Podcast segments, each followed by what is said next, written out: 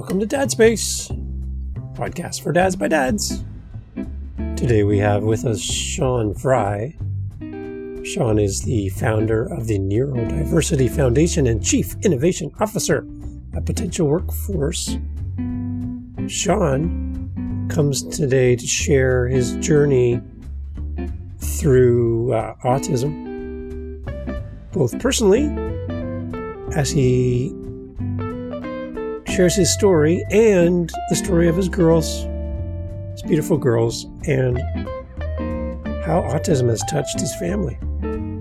Here on Dad Space, this is a really interesting podcast episode, and I really hope that the message we share today helps you. We're in Dad Space.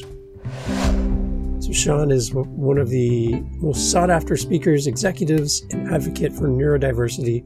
He also holds four public and two classified patents. When he's not working, he enjoys spending time with his family, and he gets to spend some time with us here on Dad Space. So happy to have him with us today. Hope you enjoy the podcast. And um, listen for his little mention about acorns and what that means to him and his daughter. Great story here on Dad Space. Thanks for listening. Hello, everybody. Welcome back to Dad Space. I have a special guest with me today, and I'm very excited to to chat tonight and to share a little bit together. Shawn is here with me tonight, and Shawn is coming with a wealth of knowledge, a great heart, um, and he's coming tonight to share with us. And I'm, I'm, really so happy to have you with us tonight, Shawn. Welcome, welcome to the podcast. Thank you, David. I'm really proud to be part of this. It's a it's a great mission you have here, and I'm I'm glad just to be, you know, to be able to share from other points of view of dads and my point of view. It's maybe a little bit different and hopefully that resonates with some dads out there. So excellent. Excellent. So Shawn, can you give us a little bit of an update on you? Like we've had a conversation already, and I appreciate that. Um, but those who don't know you yet, um, can you give them a little update about who you are and where maybe where you are in the world as well? Sure. Uh, uh, my is Shawn Fry, and uh, the most the most known public thing about me is that I have autism. I have Asperger's syndrome, right? And uh, it wasn't something I was diagnosed with as a child. It created a lot of difficulties for me as a child. And, you know, I was that child that didn't speak and didn't talk to people, didn't socialize. And, and I was told that I wouldn't amount to very much in life. And uh, then my parents just, you know, there were, there's many, there, not much was known about autism or neurodivergence as a whole.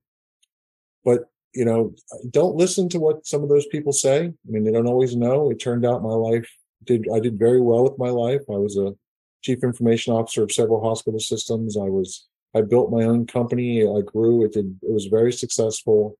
And, and since I've sold my company, I've been basically helping to teach, uh, companies, parents, universities, just how to embrace neurodivergent individuals. And that's not just autism. It's ADHD and dyslexia, dyscalculia, uh, even people with different brain integration issues, that people that are affected through PTSD and CPTSD, all of those things are are part of the neurodiversity movement. Excellent. And where do you live? I live in Houston, Texas. Houston, Texas. Is it warm today? It is very warm today. It's 100 degrees, even at six or seven o'clock. So, oh, gee. so uh, tell me, 38 degrees Celsius for. What do you love about Texas? Uh, it. Uh, what I like the most about it is it. Well, I was embraced here, right? I grew up in the Northeast, and things are very traditional. There's a there's a curriculum in how you behave in New York and Philadelphia and Boston, and with Houston being a very diverse city, I, I was I was better accepted here. It's very much like Toronto, right? There's okay. everywhere, and so if you're a little bit different, it's better accepted than a place where there's very strong cultural rules. And there's nothing wrong with those rules. I learned a lot a lot from them, but if I because I am blind to following those rules, it made it difficult for me to socialize. And I've just found it easier to get accepted here. Now I'm once I've learned those social rules, I've gotten much better at, you know, uh, acclimating myself wherever I go in the world. So I'm, i have lots of questions tonight. Um, can you tell me one of those social roles or cues that we, I might not think twice about, but it's something that you would want, you'd have to learn or be aware of to pick up on? Uh, well, uh, the one of the most, let's just start from, from the beginning. It makes no sense to me why people just walk up to each other and go like that. That is just a foreign, so foreign to me why people would do that or make eye contact. It's not something that's common that people would do. That's not natural for me. So you might as well go up and go, you know, it, yeah. it, it's just an arbitrary gesture. So things like that, or where to stand in line or how close to stand to a person is not natural for me to know. I was born without those instincts. Many, many children are. Uh, even adults have, have these issues that are still trying to figure out what that, it's called the hidden curriculum of that we need to do socially. Uh, because I've been kind of on the forefront of autism, I've had a chance, I've had a lot of studies done on my brain and things like that. And it turns out that I have, I lack certain mirror neurons to know how people react to me or, or if, if they're, if I'm doing the right thing or not the right thing. You know, I'm blind to that. It's something you have to learn through intuition, through trial and error that children aren't born with. So as a parent, if your child, if you call your child and they don't look at you, it's just one of those things where they don't know that that's what's expected of them. Or if they don't run over and hug you when they see you, it's not that they don't love you. It's just that they don't know what's expected of them. It's not natural. That makes sense. That makes sense. So I did have an author on recently and her son has autism. And when her son was really small, uh, he would fixate on one thing and just be super focused on one thing, one toy, one task. And he could do that for hours. And she thought, wow, he's very, he's very disciplined. He's very focused. That's, that's great. Mm-hmm. And, um, but when she would call his name, he wouldn't respond. Correct. Right. That's he wouldn't get up and come to her. He would just ignore her. And he didn't, she didn't understand at the time what that meant. So for parents with children with autism, is there, can you speak some wisdom for parents listening to this? My sister has a daughter with autism, so I know she'll be listening to this as well. But from your point of view and from your wisdom, sure. as a parent, how can we be better parents? So I, I speak to this because I have I have two autistic daughters myself, right? And with my older daughter, I didn't know I didn't know I was autistic. I didn't I wasn't diagnosed till I was in my 40s. But I understood the traits that I have that we shared in common. I have a younger daughter who I knew from the time she was born, like ultimately what those what what those sensitivities were, right? And one of the things that's different about my daughter is she's not the person she's not going to run oh daddy daddy i love you you know she's more of a person that will come sit next to me and want to be in my space. And that's her letting me know that she wants to be close to me, or she may not want too much sensitivity because you have to remember people with not just autism, but even people who are have some trauma, maybe a parent had died or maybe some bad things that happened, a car accident. Some of those things, their brain becomes sensitive and they don't want as much emotion. They don't want as much excitement those neurochemicals, the, the rush of dopamine is very threatening. Hmm. Uh, good or bad. They don't want to be too excited. They don't want to be too scared or, or sad. So one of the ways I think one of the most beautiful stories I can tell is that when my daughter was young, we would have come up with our special language about how we would communicate. And I told her when she was young that listen, acorns, acorns mean I love you. It was very non-traditional, but something she could focus on. So every day from daycare and elementary school, kindergarten, she would find acorns on the on the playground and bring them home. hmm. And give them to. So it was a beautiful story of a child who, if if if she knows what to do, where it wouldn't be natural for her to say, "Daddy, I love you. you, you thank you for everything." She will communicate in a way that's that's familiar to her. Yeah. It's just as meaningful, but you have to learn to look for those types of things where a lot of parents are, are more focused on traditional, typical behaviors that don't necessarily aren't always native to the child, male or female. It's a beautiful story, Shawn. Like I can just see her handing these to you or leaving them for you and that being her way of showing her love. Right. We ended up with a big glass jar full of nice. Right? To this day, it's one of the most precious things in the world. So uh, it, it's just one of those ways. The, the other thing is just different styles of play. I mean, I can speak with me as one of the things. My dad was always wanted to do things with me, but he wanted to go hunting and fishing and very, you know, traditional male type behaviors, which are, there's nothing wrong with them, but they were very threatening to me. They were loud. They were scary to me. An, an unfamiliar environment is very scary. But it, it's with my children, I know that they didn't want to do typical things. So I found what they were interested in. It's, it's, it's that curiosity that drives us to find those, those common threads as parents that really make a difference. When you can move, instead of bringing them into your world, find something in common in their world. It make, it makes all the difference in how you connect with your child and that whole i think we talked about this before that uh, autism is not a disability it's a different ability right. To right this, yes to this day if you google autism you uh it will still say learning disabilities uh social disabilities the way that they define it clinically is just so wrong and it's a big part of what my mission is against is i don't have a learning disability i have I've been, you know, I have multiple patents. I, I constantly work on specialized research projects that are very advanced. Obviously, I can't have a learning disability, and not be able to deal with that. But like your sister's son, yeah, his ability to focus on something and perseverate on that gives him an incredible insight that many people would never acquire because of that discipline of thought, because of the robust curiosity which is something that comes with autism. It's just a different, it's a different way of looking at the world. Many of the biggest companies in the world are run by autistic people. I mean, uh, Elon Musk, yeah. robustly known for running multiple companies that are changing the way the world is, uh, the way the world operates. Uh, there's many people who suspect Steve Jobs and Bill Gates and, and history, Nikola Tesla and Albert Einstein, all people with who are neurodivergent. It, you know, Einstein contemplated gravity for five years before he started working on some of his more advanced theorems. Wow.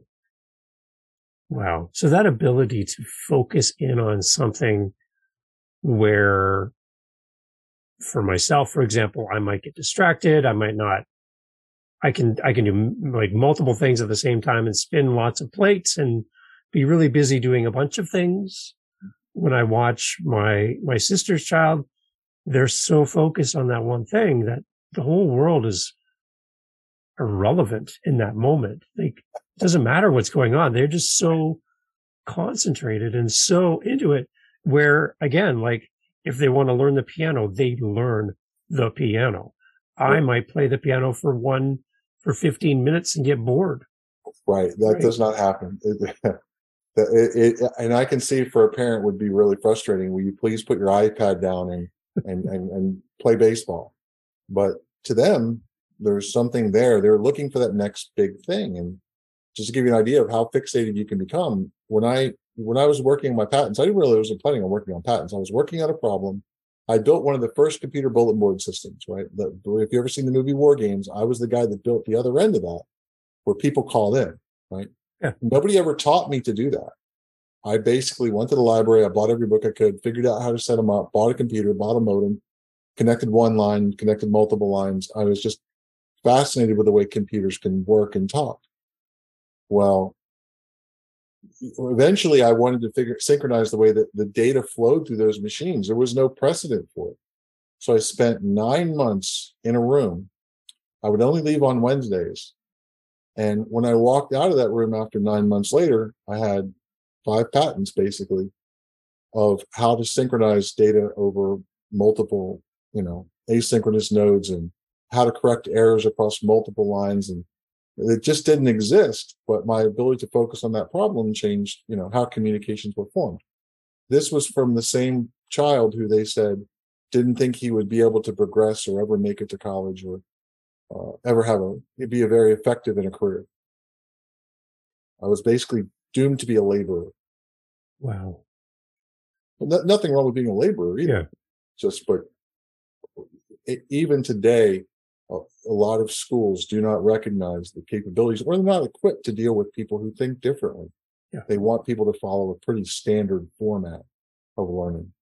That's exactly the point I was hoping we got to was that if you do not fit within the confines of what the school system is teaching or what culture is accepting of, then you don't fit. Well, I don't see any of this as you're speaking and as you speak of your, your daughters as any, like you talked about, this is not a disability. I see this as a brilliance. I Mhm. see this as a, a focused brilliance that if we could tap into and celebrate instead of not understanding or, or historically not even acknowledging. I think if we could just appreciate the, the, the beauty of what someone in, in with with autism can provide in this world, it's it's it's amazing. The talent and the just the skill. It's beautiful. It, it, it is. It's one of the most beautiful things. It, it's like a great symphony of the mind because it's different, right? And it, we're not bound by, you know, if you look at the way people propagate through college and grad grad studies and your post grad, all of your to advance, you need to w- build off of the existing bodies of work. The great breakthroughs I've had in my life are because I've abandoned the existing paradigms and came out with new paradigms Yeah. because my mind is free of those. And one of the things that's the biggest difference between neurodivergence and neurotypicals is conformity. I have no predisposition to follow the conformed means. We break down those things. So we make mistakes, but I am not afraid to fail and make mistakes. I learn from every one of them. And our educational system anywhere in the world really is not designed around letting free, free flow thought. I mean, the great innovators are a lot of them are college dropouts. I mean, Bill Gates, Mark Zuckerberg. I mean, these guys all, Richard Branson, Larry Ellison are college dropouts because, you know, a- academia is very much a generalist, uh, you know, uh, and, and, and investment endeavor. Yeah. So the people who are hyper focused, eight people with ADD, ADHD, OCD, those, th- th- those are just labels and I hate them. Mm. They, they, they're very limiting, but people who have that ability to fixate on something or to think in a very distinct way, people, some of the most brilliant minds in the world are dyslexic. They don't, they don't write down anything, but they think in a most robust and brilliant way Mm. and they're, they're under misunderstood because of the way that they communicate is not traditional. So Shawn, where do we go from here? What what do you envision as as a, a society and an environment, a community where you and your girls thrive and the, you don't have to to worry about people judging or segregating you because of because of, of autism. Like how do we get to a place where where we as a community are better? That that is that is a great question, and and from the bottom of my heart, I need to say that I don't think that there were we're really addressing that the right way. I mean, I think there are some major nonprofits out there that are trying to they treat autism more as a disease or an illness than they do as an opportunity, as a difference. Um, as a matter of fact, I have uh, my own nonprofit called the Neurodiversity Foundation. It's because I didn't find anybody addressing the issue as it needs to be done. We need to understand, and the majority of these nonprofits are not run by people who have autism. I mean, if you want to know what an autistic person thinks, just ask them; they will tell you. I'm sure your sister son, I don't know him, but I promise you, if you ask him something, he is probably, for those that can speak, will be are willing to say so. And here's the thing: I work with a lot of those who don't speak verbally, but boy, do they communicate. They they have lives, they have opportunities, they have loves, they have joys, and those people have the more that we understand them and realize how they're wired and we protect them from things that are sensitive to them, like if you'll see in, for those that uh, can see on video, I have dark blinds that cover my windows because I am so sensitive to light. How hard is it to accommodate someone that they might want to have the shades down in their office or to keep the lights down at a lower volume, to keep the sound down to a moderate level so they're not overly uh, stimulated, which is again one of the things you'll see that's that's always demonstrated in, in, in stereotypical shows is the meltdown of where we get overwhelmed and we stim like in Rain Man and, and shows like that. Uh, that's a very real thing, but that is not an emotional disruption. It seems emotional. It's, it's a, it's a sensory issue. Uh, and again, for those out there who have daughters, a lot of the diagnostic criteria for women is radically different than men.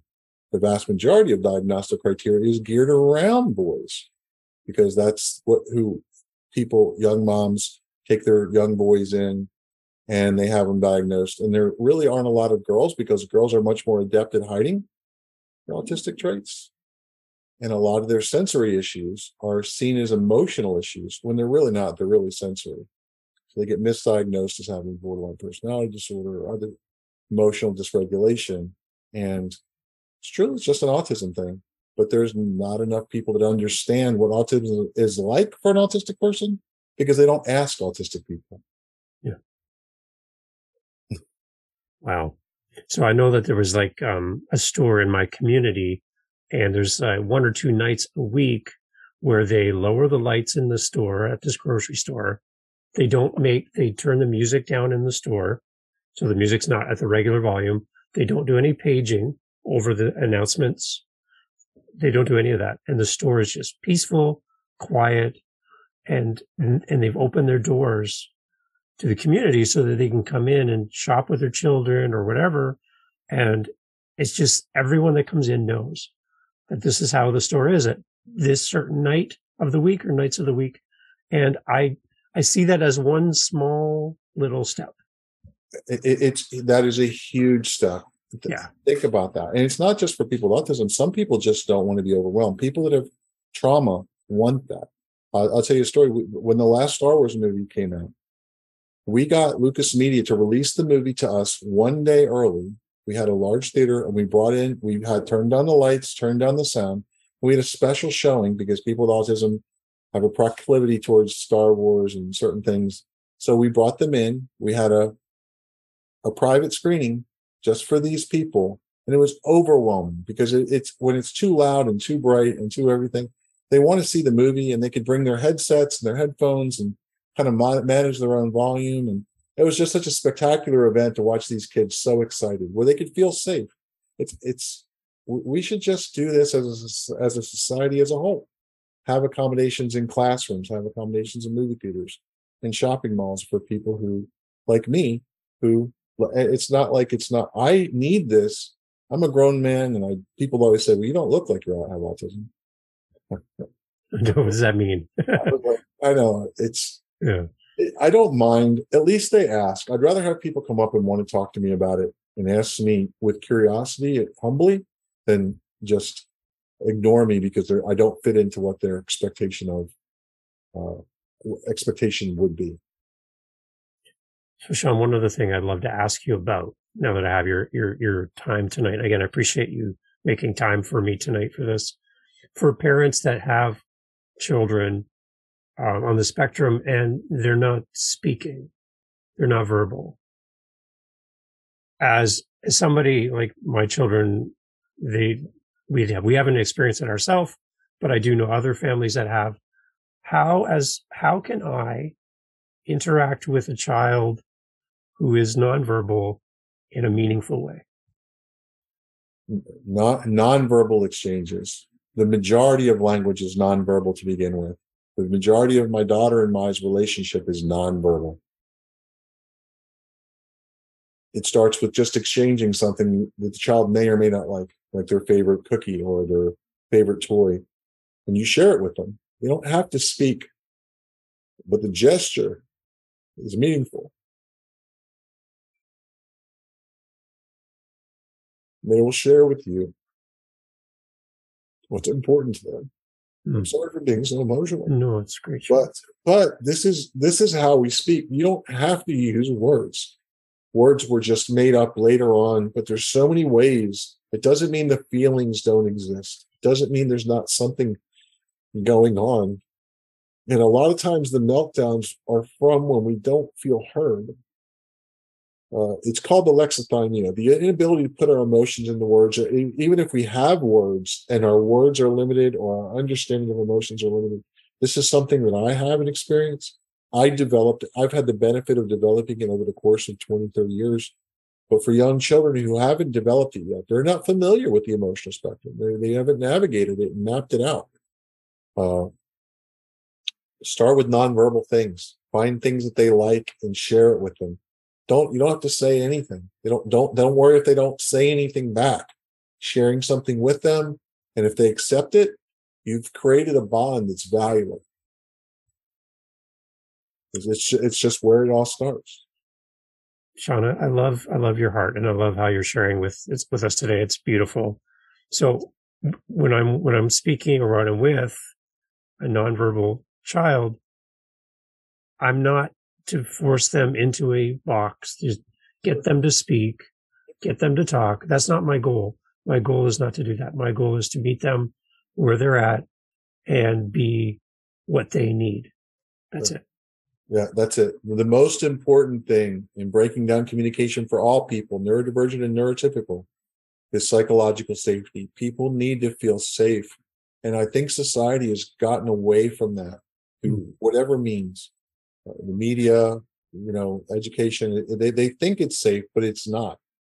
Uh, sometimes anti-bullying policies actually create a greater sense of bullying because you have to get to a certain level before it's ever noticed and it just I- when I when I have speaking engagements and I've spoken at major universities and medical schools, so many people come out afterwards and say, "This is what my child's experiencing," and they don't they don't have any means to fight back. They they they're nonverbal. Go to them and, let them know it's okay. Find that one teacher that's going to listen. That one coach. That one parent who just says, "It's okay. I, I do care." it, you know, you don't have to tell them they're anxious or depressed or struggling. Just sit there and go, I care about what you care about. And it makes it the playing field level and they can grow from there. It, it, forever changed my life when the first people started just listening to what I was trying to say versus expecting me to say what they wanted to hear. Yep. Yep. Yeah. So Wow. That's powerful, Shawn. So people are listening to this. I'm anticipating we're going to get some response from parents, from the community. How can people connect with you for, for more information or to, to thank you? How can people reach out and speak with you? Uh, the one of the easiest ways is to go to my website, which is the neurodiversityfoundation.org or ndfnd.org. Uh, you can go there through the contact form. Yep. Uh, I'm also on LinkedIn. Uh, my name is Shawn Fry, S H A W N C F R Y. Uh, for, you'll be able to see me there. In my other uh, main company is called Neurologically, which is where we hire autistic people, some of the smartest people in the world who are neurodivergent, and we apply them to different science. We work on very advanced medical technologies, very advanced, sophisticated technologies, and we are living proof about what is capable of people on the spectrum. Uh, it's an interesting social uh, group, but they're the most brilliant people, PhDs and everything from genetics to molecular biology to neuroscience. We are, they, they are, if you want to see and know what's possible, don't ever set limitations on yourself. Don't let anybody tell you you can't. There is a way. If we can help you find a way to get there, we would love to hear from you and have you support us and let us support you. That's that's all we ask. It's just understanding and curiosity. Oh, Shawn, I, I love, I love hearing your heart as a father for your girls. Um, I love the example that you're setting to help so many people and to dispel some of the things that are completely wrong from from outside the community where people just don't understand or have the patience to understand. Mm. I think we all need to do better. And yeah. if we can find something that we can do to, to make things better, that's what all of us need to sign up for. Agreed. Well, everyone that works for me, all with their PhDs, and not one of them was hired by a traditional company. Not one of them. Mm. They were 80% of people with autism with college degrees are unemployed or underemployed. There, it's, it's the social component that people need to get by. And there are, there's so much talent out there that's, that's unhired, untapped. Who knows what we, we literally are working on the rare diseases and cancer and things like that. I mean, I, wouldn't be surprised if some of these people doesn't make those breakthroughs, but these are the same people that people gave up on when they were young don't give up on your child. Your your child doesn't want to be given up on. That you don't know what which conversation is going to make the difference. It took two conversations in my life that set me on the path to success. I'm grateful to those people who didn't even know they did it when they when they didn't do it intentionally. But you could be the difference in some child's life. I'm just inviting you to take that opportunity. And David, you mm-hmm. giving this, hosting this, I can't ask for more from I'm um, getting the word out there and letting parents, uh, you know, learn from you in all the ways that you allow them to, be, to, to, to gain knowledge. Thank you, Shawn. I think the biggest thing I'm learning tonight, Shawn, talking to you, is the the biggest limitation on anyone with autism is the people that don't understand. Mm, because the person with autism has no limitations. Right. Sure. Right. And uh, I think as a community, everyone listening, we all have a part to play to make this world much better. And it is. I mean, the, the, autistic people are some of the nicest, kindest. I mean, I, I, don't know any one of them, not one of them. It's interesting who has a malevolent component to them. They're just so kind. Like, yeah. You know, they want to love. They want to be loved. And, and it's just like any child. I mean, any young child wants this and it's, it's sometimes uh, uh, uh, people just see love differently. I mean, you may be one of those person as a parent who wanted love a little bit differently than what maybe you received it. It's learning, it's inviting that love in and allowing non-traditional means of love. And I mean, by non-traditional, I mean playing parallel play is a big thing with autistic people. We don't necessarily go up and ask people to play with us, but we will go up and play next to them. Or instead of playing with our toys in traditional means, like I wouldn't I wouldn't play with my trucks like or my army men. I would have army men. I wouldn't, I, but I would never have battles. I would stage battles, and I would have the battle in my head, and it was beautiful, and it was you know. But I didn't want to engage in all the bang and crash and things like that. But I was playing, and it was robust, and it was fun. Every child, every girl who has fantasies and things like that, they're wonderful. Let them let those play out. But if we never, if we always expect people to be the same, we're not going to we're not going to encompass and allow everyone to flourish. 100% shawn thank you so much for being part of dad space tonight. I would love if you ever have an opportunity i would love to circle back and have another conversation because i think we could talk for a long time and learn even more but today was a great start and i really appreciate that you took time tonight thank you david i will be happy to come back if you get feedback and we want to do another session just let me know and I'll be happy to uh, uh, provide my time and get to know you better. And thank you again. I appreciate you very much. Awesome. Shawn, for everybody on Dad Space, thank you so much, Shawn. We'll talk again soon, okay? Take care, everybody. All right. Thanks for listening to Dad Space today. Go check us out on all of our social media, YouTube, all that great stuff. You can find us as Dad Space Podcast. Real simple. Dad Space Podcast, whether you're on Facebook, Instagram, TikTok, even YouTube. Email us dadspacepodcast at gmail.com. We're always looking for great guests to come on the podcast. If you have any feedback for us, what do we do good? What do we need to work on? Let us know here at Dad Space. Looking forward to connecting with you on the next episode. It's coming up right now. Just let this keep playing and it'll automatically come. Follow us on your podcast app for more. Cheers. To you, Dad.